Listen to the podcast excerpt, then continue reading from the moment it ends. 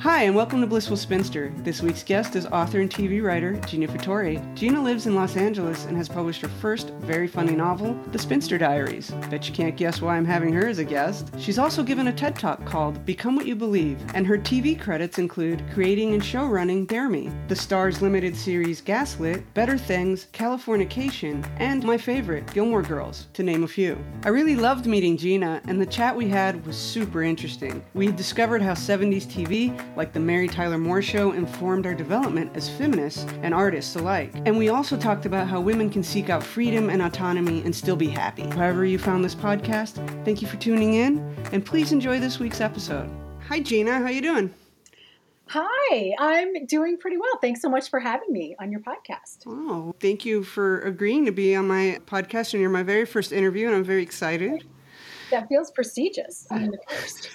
I'll take it. You did go to the lesser known Ivy League college. And now that I've actually read your book, that was a very that was a very specific way of showing me that. I appreciate that. I yeah and that you have a great uh, attention for details. It was pretty fun. I listened to it. I, i've learned that listening is a really i wish i'd had that in school to be honest but it was that fun and i yeah, and you said you work in podcasts. So honestly, the idea and my book, my novel, The Spinster Diaries, is the, honestly the reason that I almost wasn't able to ever get it published is that it's what they call voice driven. So it really is almost like a monologue. Like many people who read it along the way were like, oh, it could be like almost like a play. And so I think that to have someone listen to it is to me that's just as cool as reading it because that's the way that it was intended in this spirit that like it's just this voice coming at you and and yeah and that the character behind the voice is not always reliable but she's funny and interesting hopefully enough that you stick with her for 226 pages. Well i stuck to the 226 it, it, was I, I did find it interesting that you ended it like a tv writer and it's a bit of a cliffhang at the end i'm not going to spoil it but i was like okay I don't know what's going to happen, but all right. I mean, it, it, was funny. Yeah, there were certain responses to the book where people said it's not done yet, and they meant that not just because the actual way that I ended it is very in the middle of something, but I think also because, and this maybe speaks to the whole spinster thing, which is that, and maybe this is a spoiler, but that we expect stories about women to be about them falling in love and the story's not over until the character has fallen in love. And I've always been fascinated by that because I love stories like that. Like, I think I'm a television writer, and so I think a lot about what makes a story interesting, what makes the audience interested. And I do love, I love romantic comedies, I love romantic dramas, I love stories like that because it's so satisfying when people actually do get together in that way but I have not had that experience in my life of any kind of, oh, this is going to be a happy ending feeling. And I, yeah, I guess in my book, I wanted to try to find a different ending than that traditional one. Well, yeah, like you, like this podcast itself is called Blissful Spinster, and I too am. I'm in my 50s. I'm in my early 50s. I've had relationships here or there, but none of them have ever ended in a, a wedding or anything. Mainly because of me, not because of me. I ran from all of them to be honest. Like i'd get to a certain point and i'd be like i don't like this. Like why are you acting like a 15 year old girl texting me all the time? I don't get it right? Whatever it is. I think i just grew up valuing my autonomy and my freedom a little much. And i did have an older sister who's 13 years older than me who did at one point tell me don't ever let a man diverge you from your goals. Because oftentimes you will see that. You'll see somebody's on the way a woman's on the way to achieving something, they fall in love, and, in, and they end up married. And it's not as much now, I think, where they don't continue with their careers. But my sister was a baby boomer. My parents were from the silent generation. That's what I came from. And but the script I've written, which I think I mentioned it's called A Lone Girl, is that it's basically the woman realizing that she's happy single. So she turns the guy down by the end. So I and you're cheering for it. Which, that's how I built it. And that's why I appreciated your book too cuz I do. I think we need more stories like that for young women and older women to see because right. in life it doesn't always end up that way.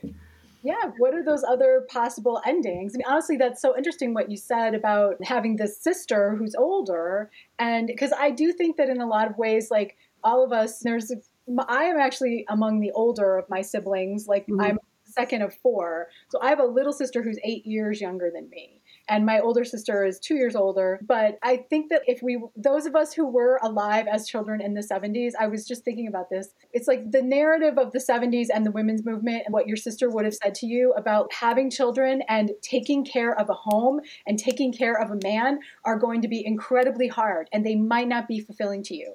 And I feel like that story had permeated pop culture to a certain extent in the 70s. Alice was like a sitcom on CBS and like you saw a single mom but she was struggling and it wasn't easy to be a single mom. And there were just so many of the narratives, which doesn't make sense. I would not have been watching like these classic works of 70s cinema when I was like a 12 year old girl in Indiana. But I think somehow this uh, did permeate the culture. And I always joke just because like I grew up, I'm Italian American.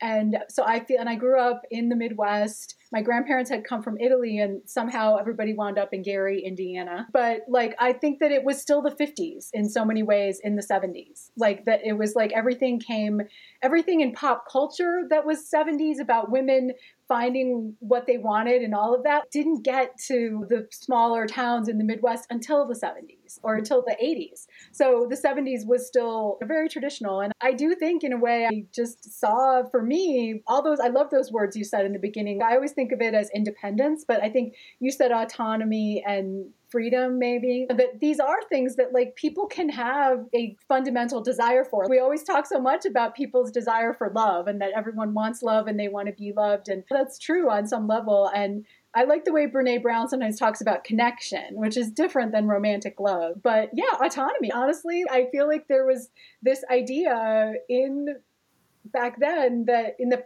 in that wave of feminist thinking and all of that that maybe being independent could be a happy ending for women. Because the version where you're so dependent on the heteronormative way on a man who to support you financially which again I had a mom who did not work outside the home. I that was the model that I knew and it didn't seem appealing. Yeah my mom was a stay at home and she had six kids. Yeah wow. hard to have a career. I've heard stories. I think Conan O'Brien comes from like a, a family yes, of six or seven, and his mom was a lawyer. And when yeah. I hear that, I'm like, I want to meet your mom. Yeah, yeah. like, like you're wonderful, Conan, but I want to meet your mom. But my my dad was a businessman, and we actually grew up. I grew up. Most of us grew up in Mexico here and there because my dad was a businessman that mm-hmm. ended up working for a company down there. And so I got this really interesting mashup of all of that. Yeah, there was an independence movement here, like feminist movement in the 70s here. Mexico is a little behind there, although yeah. these days I think they would vote a woman in the presidency before we would. And right, isn't right. that interesting? But I just I think you're the world we were born in, we couldn't even have an abortion.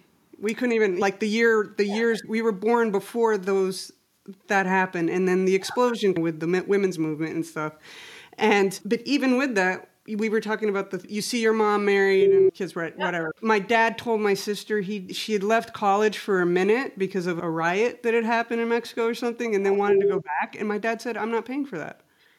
You're just gonna aren't you just gonna get married and get taken care of by and she told me the story and i was like dad never said that to me and she's don't think anyone could control you, Chris, because I, my mom was always like, you were born and you were you raised yourself. That's basically what happened. But fascinating because that is the weird thing in my life where like what even what you were saying about when you made the joke about how I joked in my book about the less famous Ivy League school. So I went to Columbia University and I am class of 1990, which I could try to lie about my age, but this is all like a matter of record. So when I got there in 1986, Columbia was traditionally a male college, and Barnard was the women's college across the street. So the first class of women oh. who went to Columbia were the class of 87. So like when I arrived there and I graduated in 90, that there were only like three classes of women 87 88 89 who'd graduated before me. So we even though whatever we're not baby boomers like again we had the sense of this world was not built for us. Like we were not supposed to be here. And here we are. And we've only been here for three years. So i think all of my friends like my peer group we felt that really strongly. And honestly, I just, my dad, who's now passed away, but what you said about paying for college. So my dad, like, there were he had four kids. My brother actually went to state school in Indiana, but my older sister went to Northwestern. I went to Columbia, and my little sister went to Notre Dame. And one of his cousins at one point, who was actually had been born in Italy and came over here, so wasn't quite as Americanized as my dad, who was born in this country, he said, Why are you spending all this money, like educating these girls? I remember that from when I was a teenager. And my dad was so proud of us. And we were such academic overachievers. And I think he loved that about us, that we were just my older sister, she did quite well in school, and I was always just like struggling to keep up with her. And so he, I, everything, I, so much of my career and everything, my dad, a lot of people would have said, I want to go to Columbia, I want to go to New York, and been like, that's ridiculous. I had parent, my friends of my parent, parents of my friends from high school in Indiana were just like, this is ridiculous. But he made it happen. He paid, and when I graduated, he paid my student loans. So like I got financial aid, I did it all, but when I graduated, like the bills went to him. So my goal, and because I already I wanted to be a writer from the time I was like 10 years old. So my goal after that, and after college, was I just need to get a job that will support myself, so I don't have to ask my parents for money, and I can try to be a writer, and I can just try to figure that out. And I really did give myself like all of my 20s. I was always like, once my dad said to me, What about law school? Like, law school is a thing that people do. And I'm sure he was thinking I invested all this money in her education, but it worked out. And yeah, I think they're just the world when we were kids, we didn't see representations of women doing different things with their lives. No, we didn't. I so I I knew I wanted to make movies when I was 8. I went my sister took me to see Close Encounters of the Third Kind, which I think came out, I think a couple years earlier, but in Mexico we we got it in '78, mm. and we left. And my sister, what did you think? And we're all wise asses in my family, just all of us. And I turned to her and I said, I want to I want to do that. And she said, What? Be abducted? Because she thought I was bonding with the kid. No, I want to make that. And somehow I'd figured out in my little head that someone had told a story to me visually, and I wanted to be a part of that. And so from that day on, I was like writing or finding plays because in Mexico we didn't have scripts. I'd sneak onto movie sets because they did shoot American films down in Mexico. And you can imagine a little tow headed nine year old kid sitting in a director's chair they just found. That was me.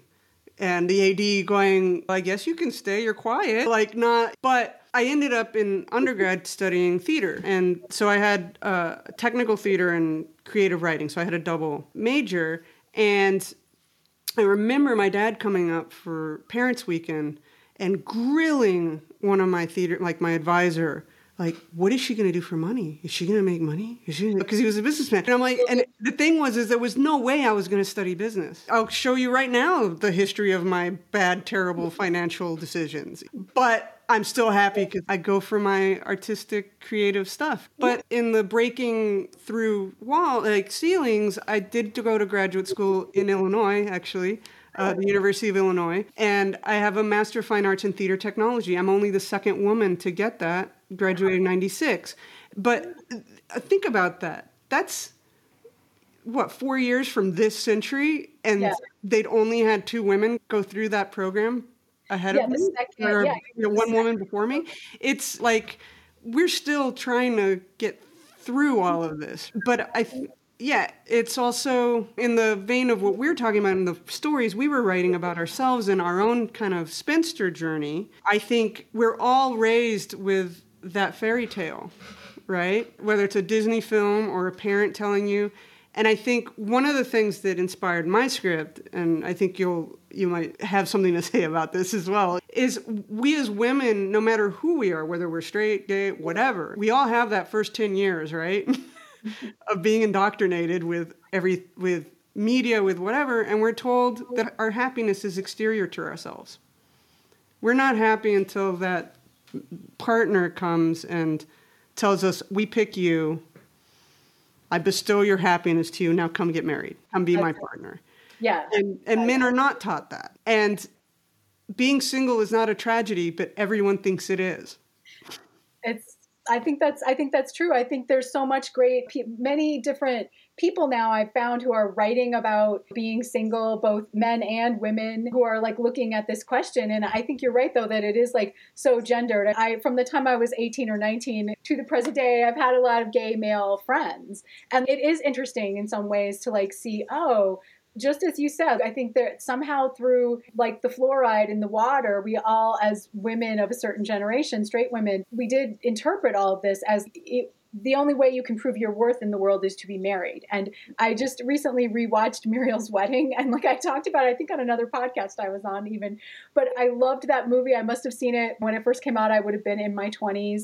And I wrote, actually, I wrote this essay. It was really about my best friend's wedding, but I talked about Muriel's wedding within that same essay because I wasn't a TV writer yet then. I was living in Chicago. And, but I, yeah, like I just thought, that was the point of that movie, which is that when you saw it acted out, you could see that it was ridiculous. Like, why is this? What is the power of love that like we've all been taught? And of course, in college, I had read Jane Austen like incredibly closely, and so I understood the idea of the marriage market, which I guess is very strange to think like I'd be maybe because I always so loved Jane Austen and I studied English literature so intensely and I particularly loved Victorian novels, it always seemed strange to me that other people didn't understand that marriage was a market because mm. all of the 19th century Victorian novels like Pride and Prejudice famously a little bit before that, but really the, such an easy story to comprehend. It's really the same story of Downton Abbey, which is there's all these daughters, they're not married, like the family house and fortune is at stake because they can't inherit it. And so, yeah, like all those stories, those are 19th century stories, and we were still all living them, like up until so recently. And I, I think, like on Twitter and through other podcasts, I have before my book was published, even like I also I did this TED talk way back in 2015 that was about being a spinster, but I've really become more aware of my friend Sara Eckel, who's not single herself, but she wrote this amazing book called It's Not You. And th- there were all these things, Bella DePaulo's work about single people, like she's a sociologist, I mm-hmm. believe, and she's not a professor anymore, but like she's studied these issues and a lot of interesting writers. There's a book called Solitude, which I think my therapist actually recommended it to me maybe like 10 years ago. And it was this amazing book that really talks about solitude playing a key part essentially for artists. Mm-hmm. That like how are and I know obviously many artists are married, many artists have children, and they figure out their ways that they make it work within the context of having a family and dividing their time between their solitary creative process and their family. But for me, I think that it is important to have my solitude is very important to me, and I think it took the pandemic, maybe 18 months of pandemic solitude for me to start to feel like, oh, I miss it. I miss people. So I think the idea that every there is a spectrum, everybody is wired differently.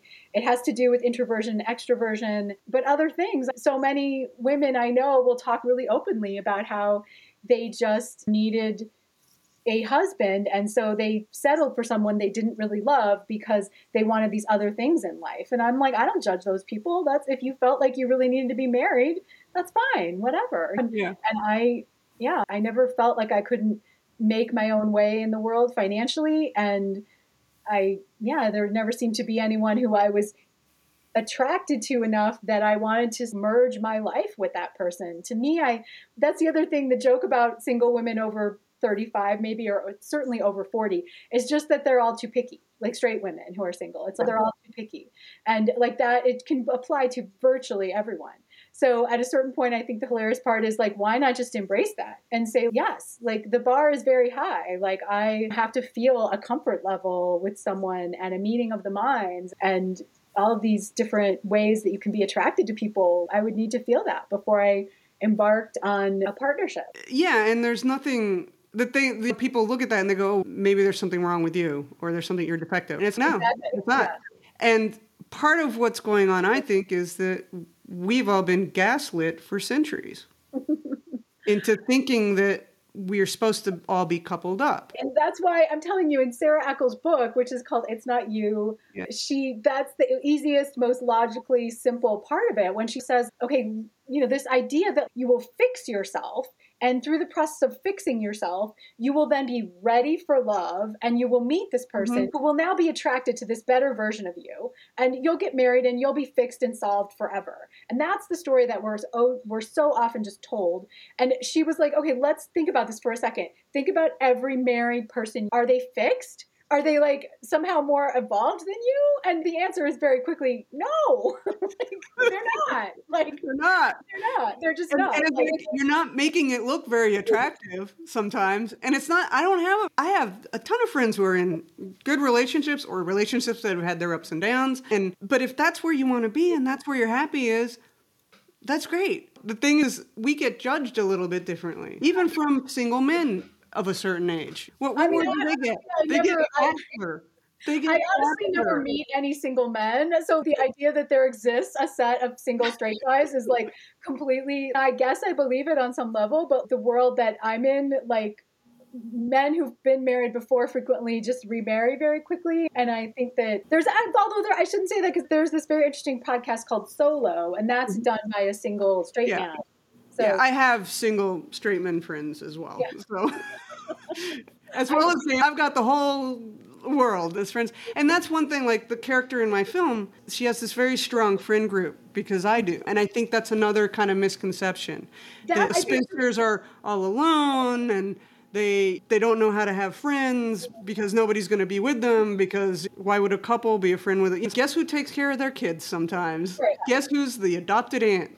To, right. I've got two two kids in their 20s right now who I'm their adopted aunt and help make their short films right now. And I love that. And that's we get love from all kinds of places. It that's doesn't have to be that traditional thing in my mind. And that's so true. And I think like most single people have like a talent for friendship. And honestly, there was just a big article that was quite interesting. I think it was in the Atlantic. Yeah, I think I know the one you're talking about. Yeah. She was writing about friendship. But as I was reading the article, I was like, this is very interesting. But I think it is very rooted in married with children people because that is their life cycle, which is that you have friends in your 20s and in college, and then you get married and you have children, and you essentially just become friends with the other parents of the children who are like in school with your kids. And maybe you do or don't stay in touch with people. I try to say now to younger single people, like, I do think it's amazing. I've stayed in touch with my high school friends and my college friends, and guess what? Like, their kids are now older. And yes, they could not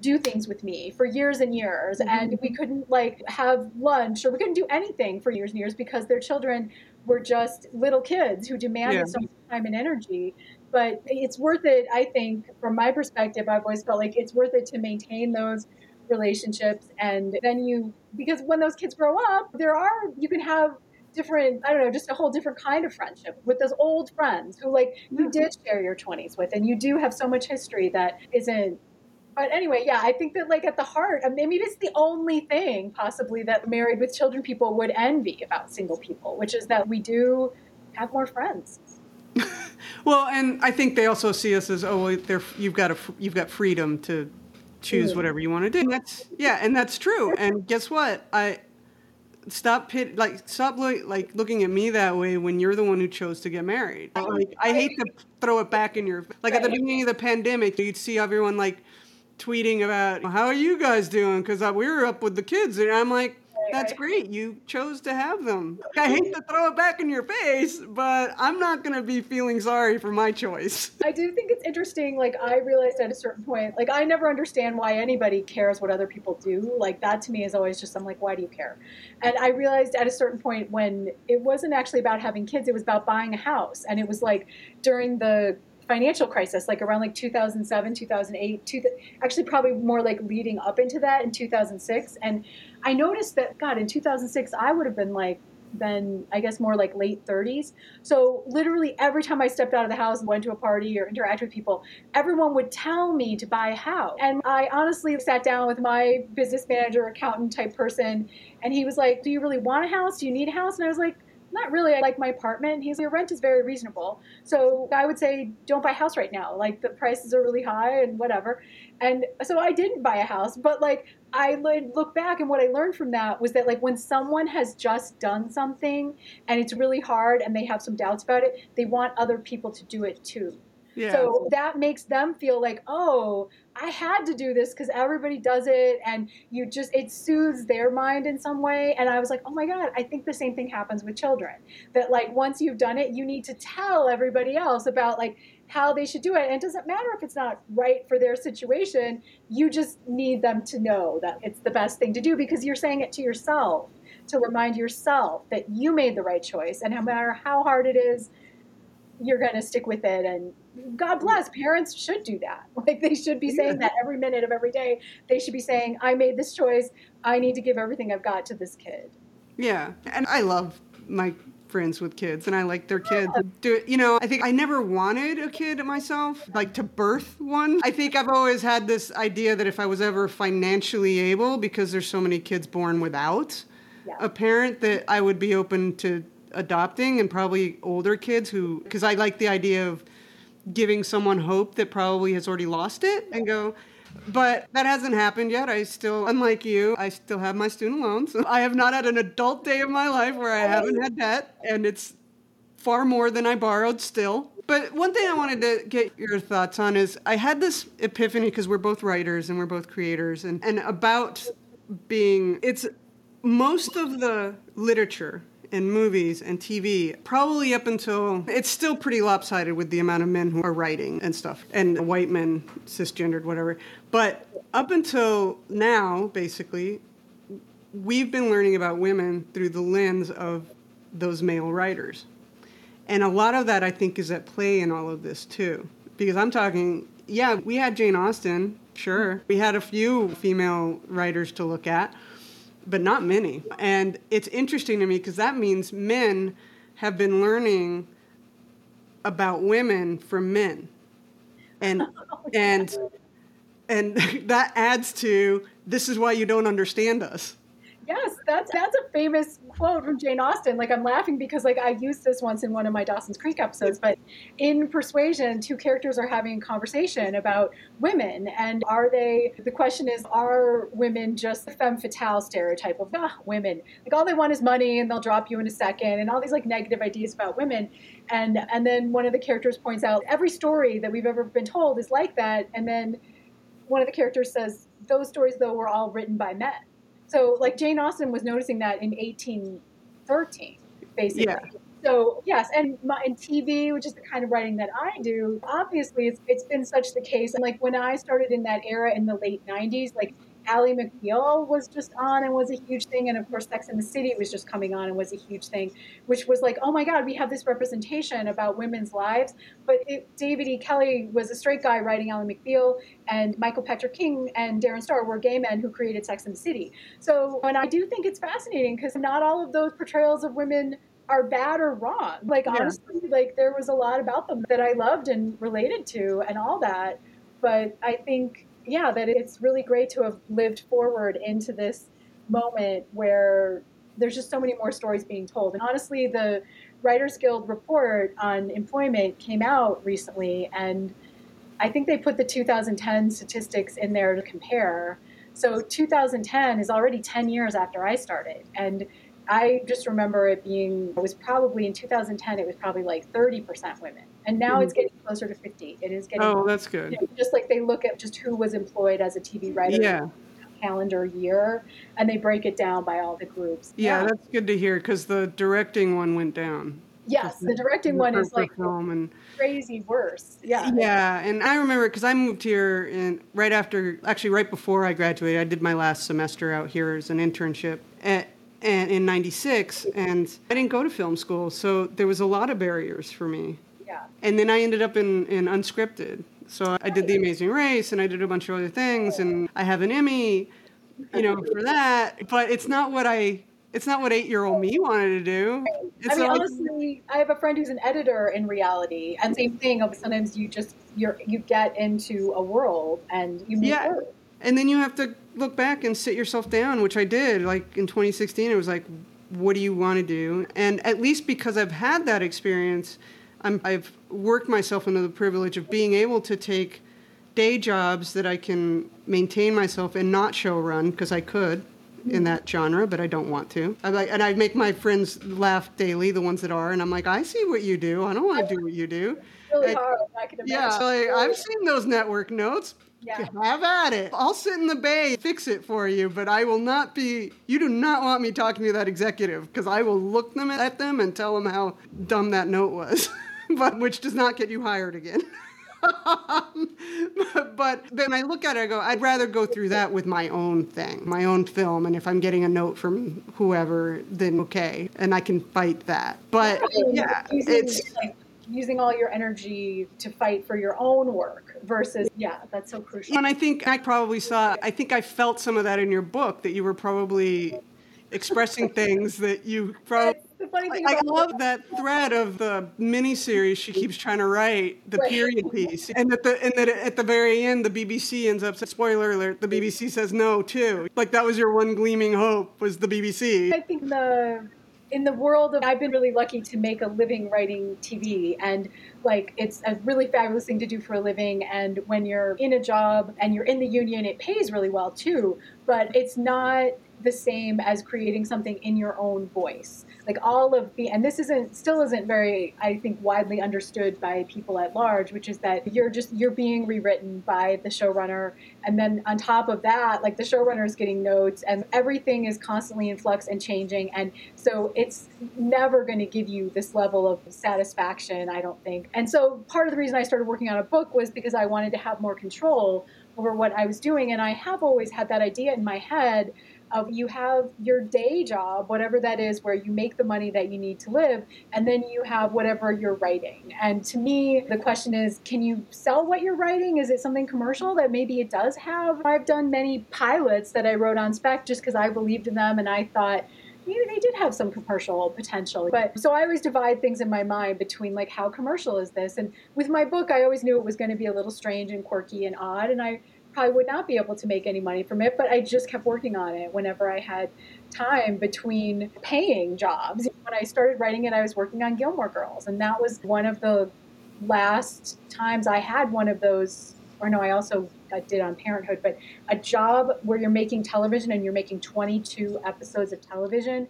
Like Wow. nowadays, those jobs are incredibly rare. Those are Do full-time shows even. Do You have- that anymore? Like they don't even do 22 episodes Yeah. anymore, do they? maybe like one CBS show or something that does that. But tho- those jobs were like, if you were lucky enough to get one, you worked all year, you had maybe six weeks off, maybe eight weeks off, and that was your time off. And I, what I found during my Dawson's Creek years is that I was often too burnt out by the time I made it to the end of 23 episodes. I was too burned out to try to write my own screenplays or write a book or write anything because I was just exhausted.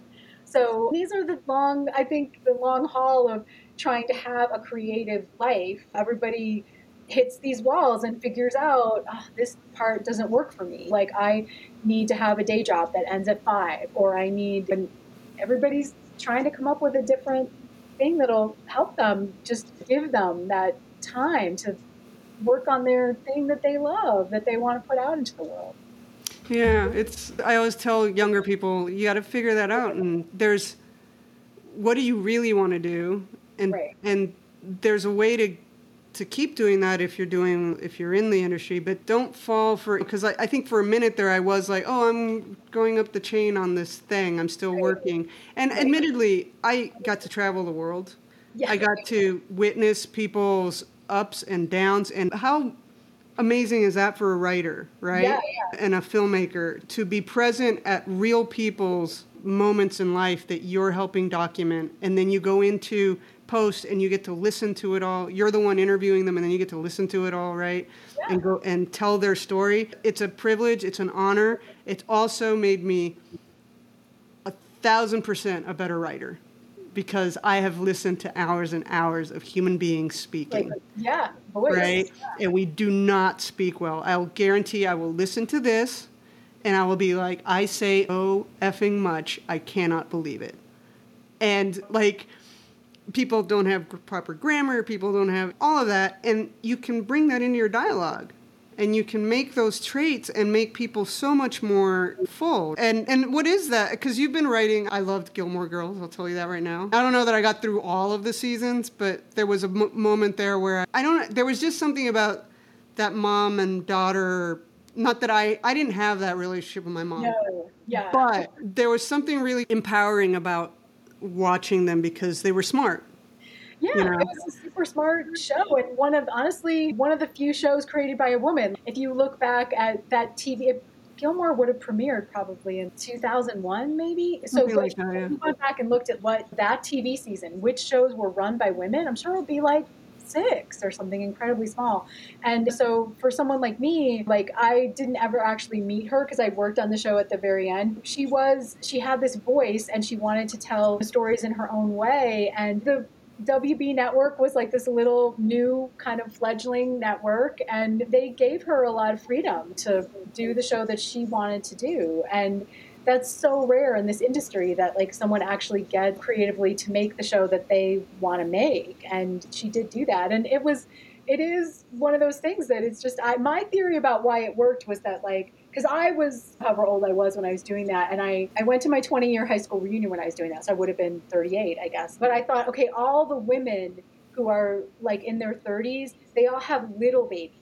And so their fantasy is, what if I, and it's very hard to have a little baby. So their fantasy would be like, what if I had a teenage girl? and we could go shopping and we could talk about boys and we could like but it was that but and but if you were a teenage girl you had your actual mom who was probably like 45 and like very annoying. And so your fantasy was like, what if my mom was like 32 and like she was super cool and she dressed just like me and like we and I was like I think the show just worked as a fantasy for both audiences. So like essentially like all women 18 to 50. My own mother like really loved the Gilmore Girls. She was a big fan of like 30s old movies in general, mm-hmm. but it was written to sound like a screwball comedy from the yeah. 30s. So it just it's almost like I've often wondered this. I'm like, what is how could one show be so attractive to all female viewers? Yeah. Like, it was amazing. Yeah, it's an accomplishment, and I I've been lucky to work on all these other um, so many shows, but particularly that one because it did mean a lot to women and teenage girls.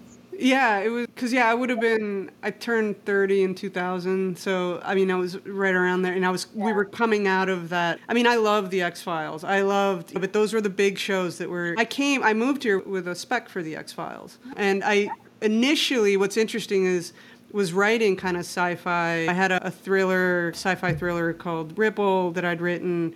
And I told this to a friend, and I think you'll probably find this funny, like a, a little while back. And I recently opened it because I was like, I wonder if I could maybe it's still good because the idea is like the general idea is just a kind of a universal thing, whatever. It's basically dead common space with meets alien. and that's it. But I opened it and I'm like, you were sexist back then, Chris. And it's one female character and six male. But Ooh. what was selling back then? Yeah. If it was that, right? If it was a sci-fi thriller, it was big male driven and still to this i mean there's a big market for female strong female characters although i'm getting a little tired. Oh she's got a gun. She's going to shoot yeah. him we're strong in other ways. Yes we are you know? That was the joke about because i was always on the tv side and i had opportunity and an early mentorship and all that. Like TV wasn't great, but TV was so much better than movies. Like in that era of basically like all of the 90s and like the 80s, like TV, like you could find whatever, going back to Cagney and Lacey and Murphy mm-hmm. Brown, mm-hmm. you could find these female characters who were relatively like interesting and some of sometimes even over 40 and all this, but like in movies, yeah, you were never yeah. going to see that in movies. So yeah. No, I remember like Northern Exposure was a favorite of mine, and yeah. you know all that stuff. Yeah. And then uh, back to like way back to beginning of our conversation, I was going to say Mary Tyler Moore was also, and you had Betty White's character. Like those were things we had in our yeah. our zeitgeist growing up. I, I think about Mary. I'm so obsessed with the Mary Tyler Moore show, and I think about it all the time. And I think that I actually I have maybe like the vaguest of memories of actually seeing it when it was on but I'm sure I think it ended in 77 maybe so I would have been like mm-hmm. 8 years old or it's conceivable that yeah. I did see it when it was on real TV because of course all of us children in the 70s like just watched whatever was on and nobody mm-hmm. cared if it was for adults. Yeah. But I really fell in love with it in my 20s when Nick at Nite happened. Yeah. Like, Nick at Nite was like this whole thing. And so I think it was just like in my 20s in Chicago, I can remember just watching Mary. And like it is just an amazing portrait of over 30 when the show begins and like she's just been engaged and decided not to marry this dude and original the original concept for the show was that she was going to be divorced and they would Yeah. not go for that her life was centered on her work and her friends and like she dated but it was never like the focus of the show and it's sad in a way maybe that it's more revolutionary in so many ways than Sex and the City ever Yeah, was. yeah. Especially when you look not just at her character, but the Betty White character, who was randy and dirty, like, like all of it, and and it was like, and and they've just been replaying some of her scenes because you know, mm-hmm. sadly she passed away. But you sit there and you're like, this show, like, where is this show today? Yeah. And then I was gonna say, like, when I was writing my film, because the woman doesn't say yes, when it's very prominent, it builds to that. I was watching things for research sometimes, and I don't know when the last time, if you have seen it, but if you have, the last time you saw Private Benjamin. But it ends with her walking away from her from the wedding, right? Yes. And- yes. And that is not normal. Yeah. And then I was, and there's also some very well written scenes in there for Goldie Hawn where you're like, and I looked at the writers and who was involved because they always, Goldie Hawn's always thinking, I can't remember his name, it's a male writer.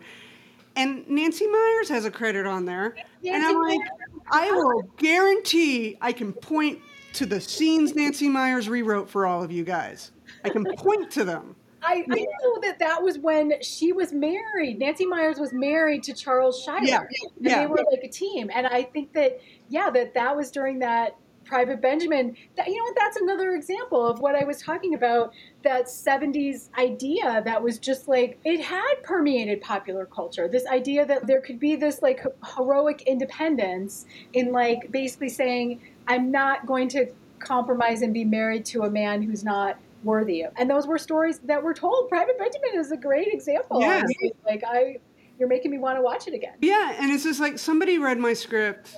I can't remember who it was, and they're like, "I've never seen something like this before." And they, has there been? And I said, "Not often." And then I mentioned Private Benjamin, and they're like, "How was?" And and I said, "But one of the major differences is she's she leaves him because he's an ass and he's cheating Yeah. on her, and he's Yeah. so it's an external thing." And I worked really hard to make it her choice when it gets there. And you, as an audience member, please don't say yes because that's not you. Please don't. You're not going to be happy. And that's the goal: is to get an audience to cheer for someone to be single, to turn the rom com on its head completely. By Right, you- for that outcome. I- It's funny because what I just flashed on was My Brilliant Career, which is Gillian Armstrong's movie. I don't know if you ever saw it. I haven't, but I'll have to. I'm going to write Okay, that. yeah, because that is an example of it's very it's a little more indie spirit Mm-hmm. than a conventional Hollywood movie, Yeah, but it is a story that ends with a woman saying no to a man who is a perfectly good, nice man. So that was interesting when you just said that. That's why it reminded me of it, and it doesn't have that. And of course, audiences have changed, right? Because Yeah. audiences. This is one of the most classic stories from the creation of Little Women, which I don't know if Yeah. I wasn't a huge fan of Greta Gerwig's like new Mhm. version of Little Women yeah, perhaps just because I love the old version so much. But it is a true story from the creation of Little Women, where the first volume was published, and basically women just wrote in droves to the publisher, and they said like, "Why didn't she marry Laurie?" And they just Mhm. couldn't accept that this, this character was not going to marry Laurie. Like they just thought that's what the story has to be. So the idea of what does the audience expect? Louisa May Alcott, there's she said at the time, okay, so I she didn't want that, but she went ahead and she did ultimately create a love interest for Jo March, and he did ultimately get Yeah. married. But that was like it was like Twitter at the in 1870 or whatever. It was like here's what the people want, and I think as we're writing our screenplays and TV shows and all of that, like we are all cognizant what is the audience expectation. I yeah, I, I love this idea of just saying could the audience feel that excited to see the woman walk away rather than Yeah.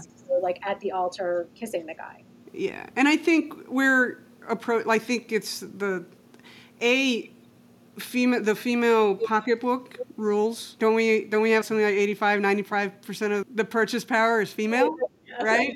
In the economy, like, why aren't we tapping into that? What is going on? One thing that I have found in my producing partner, who's also she's a really talented producer in the indie, once had films at Tribeca and stuff like that, but we're finding it, there's a huge gap between men who invest and women who invest in films. That the amount of women who invest in film is there's not even a number. That's how low it is. And isn't that where parity and equity could start happening? Is if female investors started investing in those stories they wanted to see because it is hard to sell a story like this to yeah like to the you know but there are men i've got several people who because that's i worked really hard to make sure it doesn't it wasn't a, it's not a man hating thing that people might expect. It's not a like somebody actually turned to me and said you love men. And i go yeah i come i came from one. I have four brothers. I've had several friends. I've i have dated. It's not are you hoping to direct your yes. Own yeah that's the goal.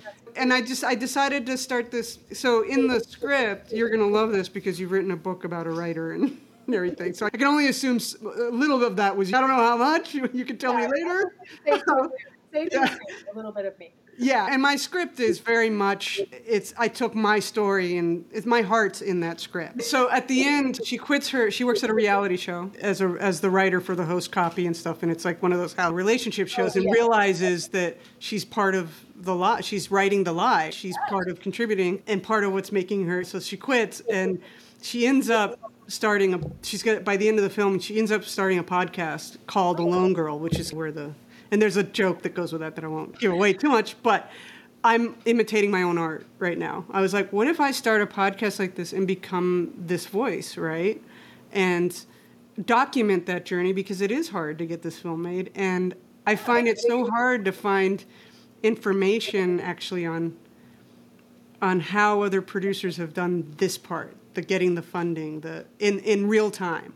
And Really, I love to see writer director driven material, but I have no idea how any of it ever gets made. It seems really hard. So yeah. yeah, that would be important to figure that out and document it. Well, it's also interesting to me, and I've had this conversation with a couple people, and then I just went to a screening of The Big Chill.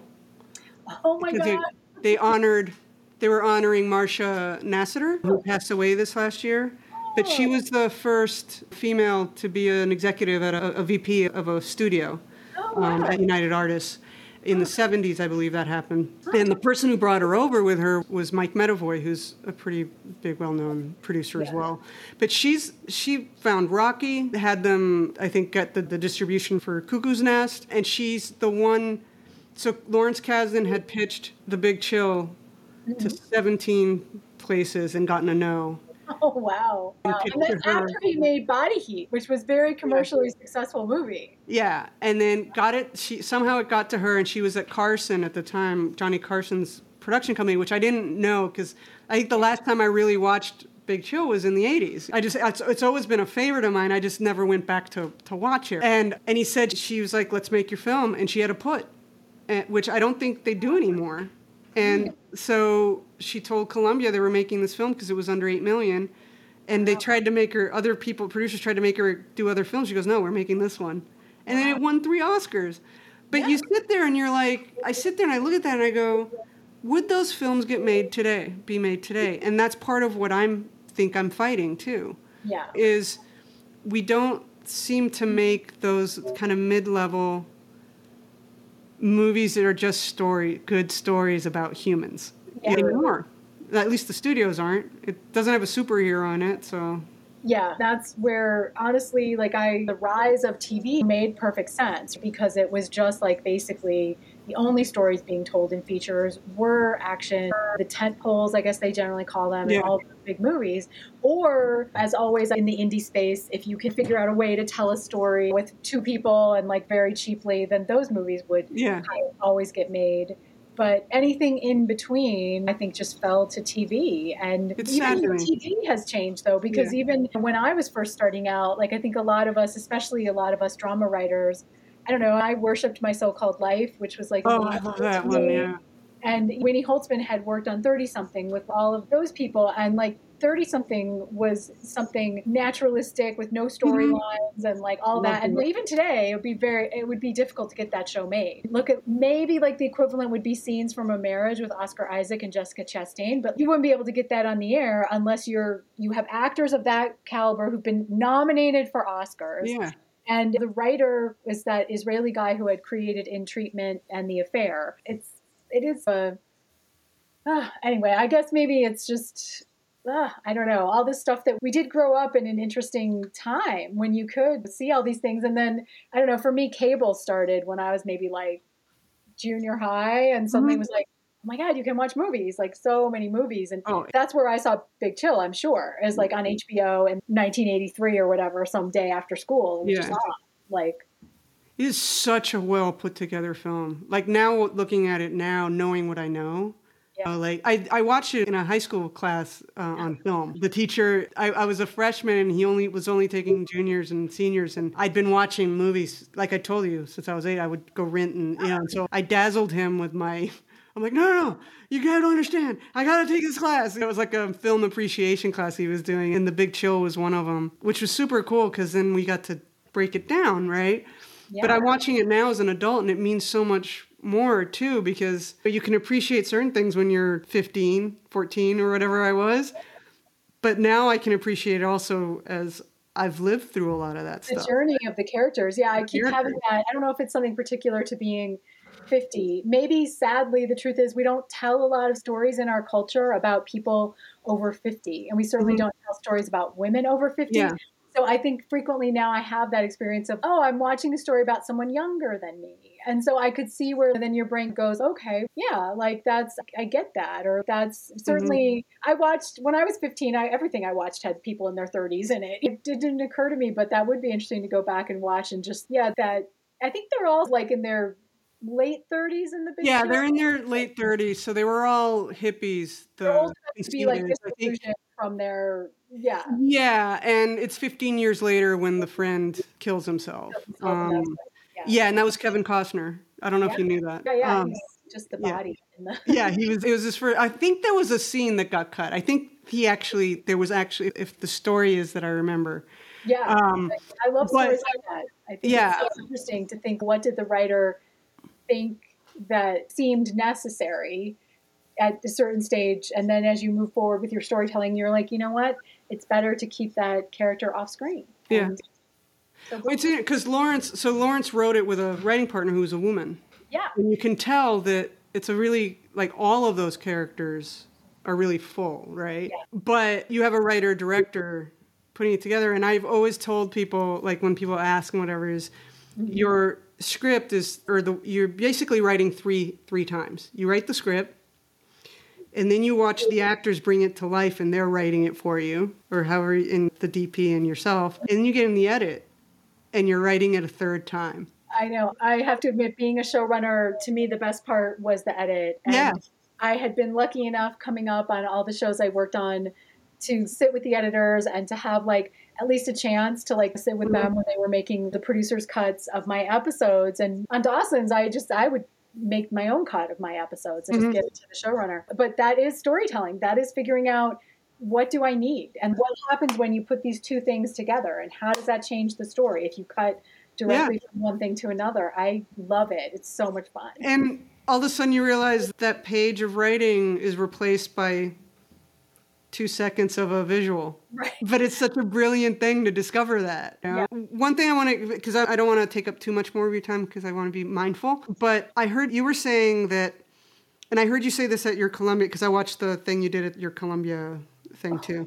Yeah. And you were talking about how TV, those who want to be a TV writer don't always understand that you're not really in control of what you're writing. And I just I'm on Twitter a lot with the writing community, and mm. that's generally what people are seeking is to be in TV and to mm. write. And, yeah. and writing their own stuff like they're all continually like i see that because i'm not into i really want to do my feature right. tv which is a different kind of a different thing but yeah. you have a really good insight into it and i'm wondering they're also entering all those like trying to get the fellowships to be mentored and stuff what would you say to them because i don't know if they understand that i don't know how much from reading it that they understand how much control they're going to lose not that i want to dissuade them want them to go into things without blinders i think what's changed so significantly in tv is the idea basically of freelancing. And in a way, it breaks my heart because I know the hardest part about the freelance economy is that you have a job and say that job is eight episodes. That means by the time you get to episode five, like you better be trying to find your next job. And it is exhausting. And I think that for a lot of writers who've come into TV within the past like five years, they're people who like were doing some other kind of writing. And so the tv writing was something that they would do and it was fine if you only had a job for six months. And it was not that the tv writing was the side hustle but it was just another kind of job within like all the jobs you had. And I am a dinosaur. Like I said, I came up in the system where we just worked like all year long on TV. And maybe you had a little bit of time left, but probably not. And the salaries were higher because you were working all year long. Whereas nowadays you have to scramble and go from job to job. And I think the people who probably enjoy it the most are the people who like just love the idea of, I think the best thing about TV is you learn you just learn. And even if it's not your own partly if, even if you get rewritten you're going to have in your head here's how i wrote the scene. Here's how the showrunner rewrote me. And you're going to get to see the dailies. Like it's not ethereal or whatever every week we make a show. Like that is tv it's like a it's like a yeah it's just being in the trenches and we make it. And so we can't afford to be precious. It's not when you're writing a novel or whatever and you can do a year on it. Like when you're making tv it's very deadline driven. Like when i made my show dare me i was doing it with a novelist. And she had some experience in tv but not a ton. And i said to her the thing people don't realize is that this is more like journalism so, like TV writing, I think that is one of every show is different now, and some shows are more like just written by one person, frankly. And so that's what is sad to me about the old system.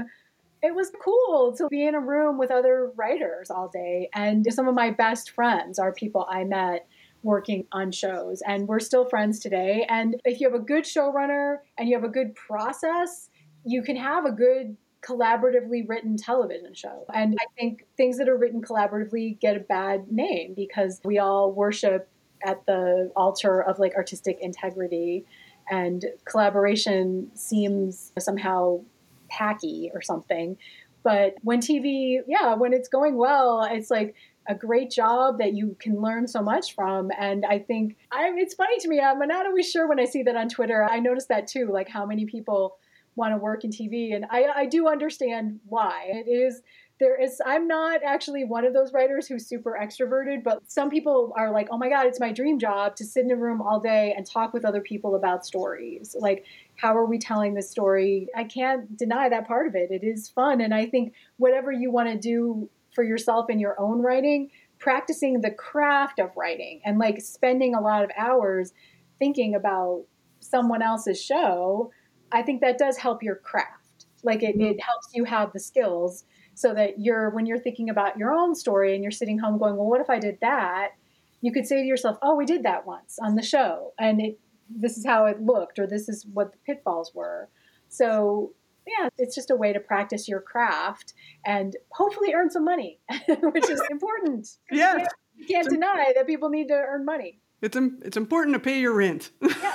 and have a place for your cat. Especially if you're a single person, frankly, who does not have a partner, because that is one of the things that people, you know, people who live their life in a partnership which again i've never experienced that they have that idea of if i have a bad month maybe this other person will be able to mm-hmm. contribute and it'll come out in the wash and maybe that changes how you think about what you want to do with your life and yeah and, but yeah if you're a single person you have to figure all that out and just yeah have a plan my my cats had health insurance before I did. Weird single person choices you make. Thank you so much for being open, and I'm so for being here and I'm so happy Karen made the introduction. I've never yes. met her, just so you know. I just I do. Well, that's, that's funny you should say that because that Karen McCullah, who wrote Legally Blonde, yeah.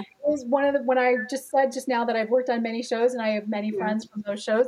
That's how I know Karen. Like she and I worked together on a sitcom in the late 90s and we are still friends now and so when she told me about you and your project i was like oh i want to hear more and i really wish you like so much luck with it and oh, I, you're a friend you're a friend now i just want you all single 50s women have to stick together yeah. the spinster we'll start the spinster club like the babysitters club yes exactly uh, but yeah no i want to karen said she was busy right now but that she would consider being a guest in a couple months so i'm really hoping because Legally Blonde and 10 Things I Hate About You. They're all those movies that kind of made us. Yes, um, and, and have really interesting, empowering messages. Yeah. And, you know, Karen was married once originally, but is mm-hmm. a proud single woman now. And Oh. I would love to hear her. I would love to hear her on your podcast. Yeah. So I can't wait for that. So yeah, so I'm on the hunt for other voices and stuff. But thank you so much, and this has been so fun, and problem. love hearing your journey, and I appreciate everything. And good luck with what I don't know if there's anything you need to plug or want to, but I mean, just my book, The Spinster Diaries, which, you know, I it's been two years almost exactly since it was released at the beginning of the pandemic.